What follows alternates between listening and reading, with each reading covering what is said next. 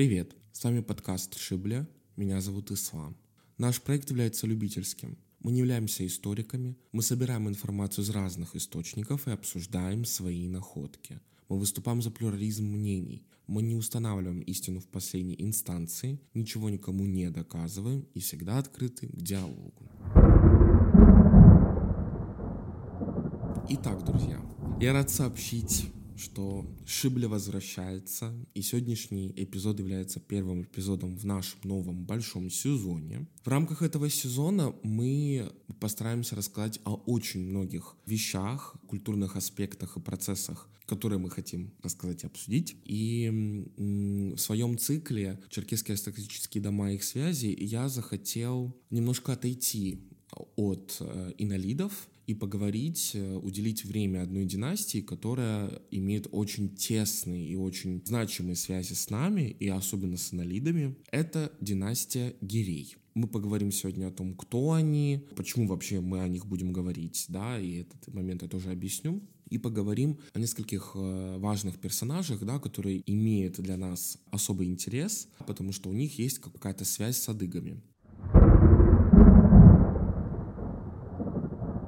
Династия Гиреев была основана достаточно легендарным персонажем, которого зовут Хаджи Гирей. Он в 1427 году заявил свои права на ханский престол Крыма и основал спустя 20 лет уже независимо от Золотой Орды Крымское ханство. То есть до этого времени Крымское ханство, да, и все, что происходило там, оно зависело а, от Орды, было под ее подчинением. Теперь же это независимое государство, и момент отделения от Золотой Орды будет очень болезненным, и очень долгое время будут стычки между, между Золотой Ордой и теми, кто правит Крымским ханством независимо. Будут моменты, когда а, наоборот Крымское ханство опять будет близиться к тому, чтобы войти в зависимость от Золотой Орды. Но начало было положено Хаджи Гиреем. Этот же Хаджи Гирей стал основателем династии Гиреев.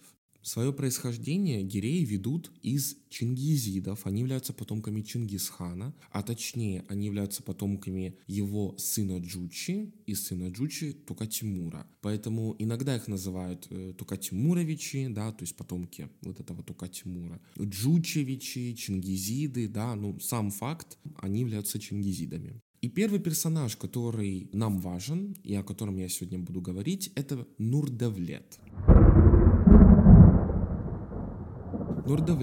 умер в 1503 году. Он являлся ханом Крыма, причем он являлся им несколько раз. Э, это такие не подряд идущие отрезки времени, там из-за того, что была серьезная борьба за власть после смерти Хаджигирея, да, между его сыновьями. И вот Нурдавлет был его вторым сыном и как бы считался преемником своего отца. Помимо Крымского ханства, э, Нурдавлет еще был правителем Касимовского ханства. И он был его правителем уже одним из последних, потому что после него будут э, править Касимом его сыновья, а потом уже как бы ханство перестанет существовать.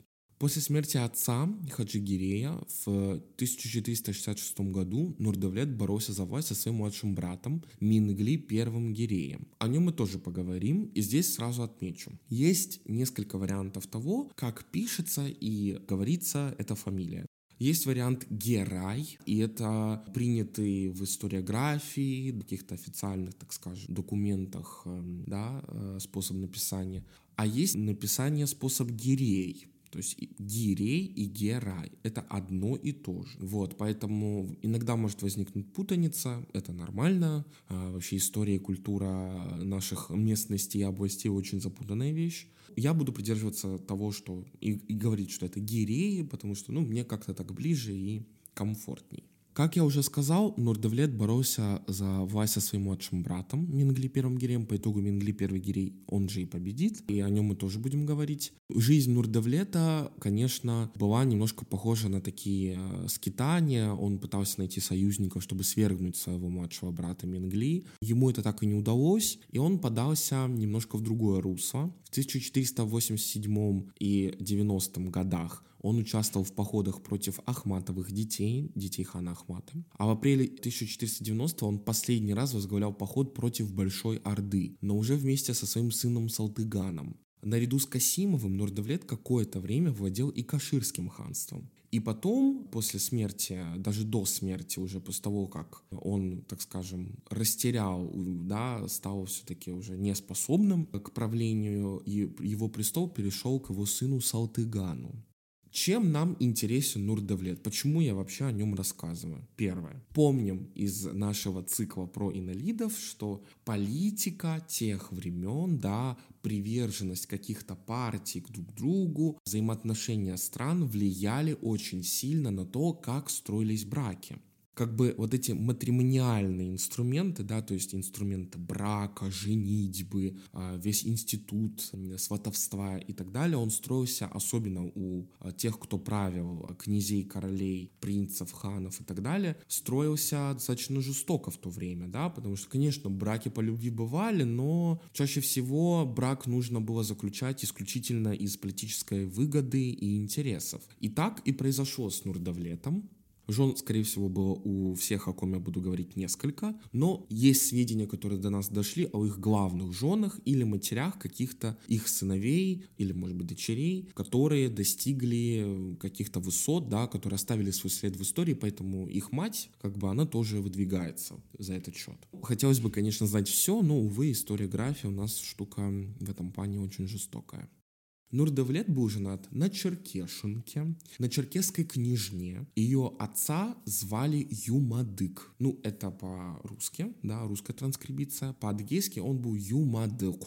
Имя очень необычное, честно, сам первый раз с ним сталкиваюсь. Кто этот князь? Кто этот Пщи? Она была Пщипху, его дочь. Дочери ее имя неизвестно нам, к сожалению. И она стала матерью Бирдавлет Гирея, Касимовского хана Салтыгана, про которого я сказал, и Касимовского хана Джанай Гирея. То есть, как бы ее сыновья правили э, Касимовским ханством. И сам факт того, что уже это, получается, первое поколение правящих, э, правящих Крымом, да, после Хаджигирея, уже устанавливаются вот эти коннекты с адыгами, связи, и уже идут матримониальные истории с браками на черкесских княжнах, ханы выдавали своих дочерей за адыгских пщу. То есть вся эта культура становления связей, она была, и это уже нам позволяет э, узнать очень многое. Это что касается этой княжны. К сожалению, другой никакой информации у нас нет. И теперь мы закончим с Турдавлетом и перейдем к его младшему брату, который все-таки смог у него забрать его престол, да, который принадлежит ему все-таки по праву. Он его отбил, и это у нас Мингли первый Гирей. Мингли является вообще одним из наиболее известных крымских ханов, потому что количество его детей и количество связей, которые установили его дети, это абсолютно какие-то сумасшедшие цифры, да, это только те сведения, которые до нас дошли, а сколько всего было утрачено в ходе истории, мы не знаем. Сколько было жен у него, кто они были, мы тоже особо не знаем, знаем только нескольких, но их было, конечно, намного больше. Мингли первый Гирей э, был шестым сыном Хаджи Гирея, и по некоторым данным он провел юность и даже получил воспитание в генуэзской кафе. И есть даже информация, что он говорил на языке генуэзцев. Он пытался несколько раз воцариться, но у него это не получалось.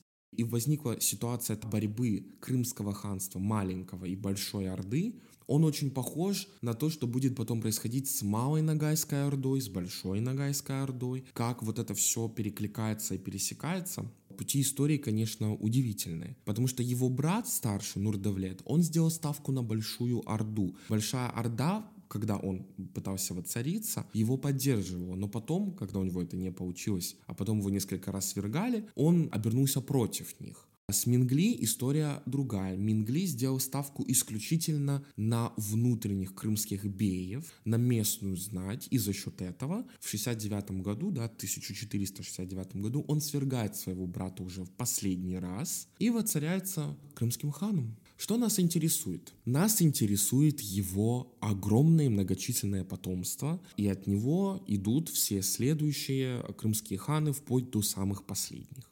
Первое. У него была дочь, мать, которая нам неизвестна, которую звали Айше Хатун. Айше Хатун была дочерью, собственно, Мингли первого Гирея и предположительно супругой двух сыновей османского султана Байзида II, Шахзаде Мехмеда и султана Селима I Явуза, отца Сулеймана I кануне Великолепного. Очень долгое время существовал э, такой миф, о том, что мать Сулеймана, да, великолепный век все вспомним, Хавса, Валиде, что она была дочерью крымского хана. И в том числе даже в этом сериале э, этот миф повествуется, и сюжет там строился даже вокруг родственников э, Айша Хатун, как бы, да, что она вот все-таки мать Сулеймана, дочь крымского хана. Это неправда. Исторические документы называют действительно мать султана Сулеймана кануне Хавса, Хафизе, Айше или Аише. Но достаточно ощутимое время назад было установлено, что она не могла быть его матерью, так как вышла замуж за Селима I только в 1511 году, а он родился в 1494. То есть по цифрам, по датам это не сходится. Поэтому миф, видимо, существовал, но еще и, видимо, из-за того, что возникла путаница с именами, многие историки посчитали, что это правда. К сожалению, это неправда. Но один из главных османистов, Энтони Олдерсон, в своей книге «Структура османской династии» пишет, что, вероятно, мать Сулеймана не имела тюркские корни, потому что есть такое, такое мнение, строит этот автор, да, что этот миф культивировался показать ну, серьезные связи Сулеймана с тюркским миром, что вот он действительно как бы и по линии отца, и по линии матери. В действительности по версии одного из главных османистов, а, мать Сулеймана была европейкой, турчанкой или черкешенкой. Дочь а, Мингли первого Гирея действительно была замужем за отцом Сулеймана. Это правда, и там это будет не единственная связь, которая будет между османской династией и династией Гиреев. Но мы перейдем дальше, перейдем дальше.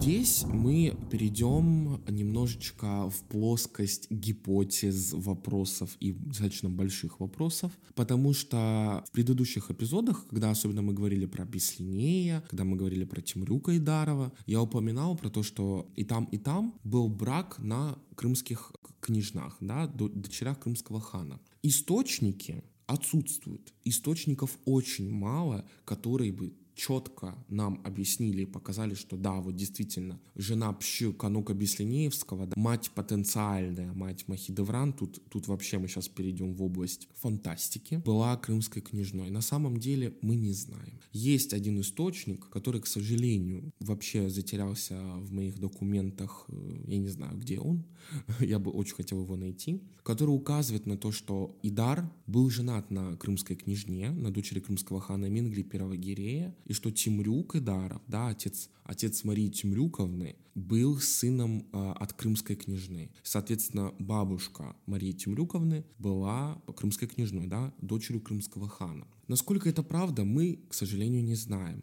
Свидетельств осталось очень мало. Но, опять-таки, пока не будет серьезного, четкого опровержения, мы, в принципе, можем интерпретировать все эти события, э, информацию, ну, не то чтобы в свою угоду, но так, как нам это интересно, наверное. И здесь мы уже переходим на очень интересную гипотетическую такую пирамиду, в каком-то смысле. Потому что если действительно мать Сулеймана первого была крымской княжной, да, и действительно Махидевран Гюльхабар, это та Махидевран Гюльхабар Канукова, про которую я говорил, то тогда Махидевран и Сулейман, ну, неожиданным таким образом оказываются двоюродными братом и сестрой. Вопрос, правда? Вопрос. Во-первых, такие браки существовали, и это не считалось чем-то ненормальным. Такое было и практиковалось. И здесь мы можем предположить, в принципе, да, что потенциально, если это действительно так и было, их брак как раз-таки мог быть, так скажем, пролонгирован да, их матерями. Потому что, видимо, их матери захотели как-то объединить эти семьи, объединить адыгских князей, объединить Крымское ханство, объединить в этом же соке, да, в этом же супе Османскую империю. Насколько это правда, мы, к сожалению, не знаем. Но мне такая версия нравится, она имеет право на жизнь, а мы двинемся дальше. И этот эпизод я уже закончу. И в следующем эпизоде мы уже будем говорить более конкретно, предметно о других линиях потомков Мингли Первого Гирея. И уже будем говорить более так скажем, подкованно исторически, потому что свидетельств уже намного больше будет по его другим детям, информации тоже будет больше. На этом все. Ждите выход наших эпизодов, наших следующих выпусков. Они будут, они будут очень интересные. Подписывайтесь на наши все социальные сети. Везде мы тхаши, бля. Твиттер, Телеграм, Инстаграм. В Инстаграме у нас анонсы. В Телеграме мы публикуем дополнительную какую-то информацию в нашем Телеграм-канале. Его можно найти просто шибля. Удачи! Спасибо, что послушали. После долгого такого перерыва немножечко непривычно, поэтому я надеюсь, что мы раскачаемся и все будет супер, потому что это такой навык, который нужно держать в тонусе. Всем пока, скоро увидимся.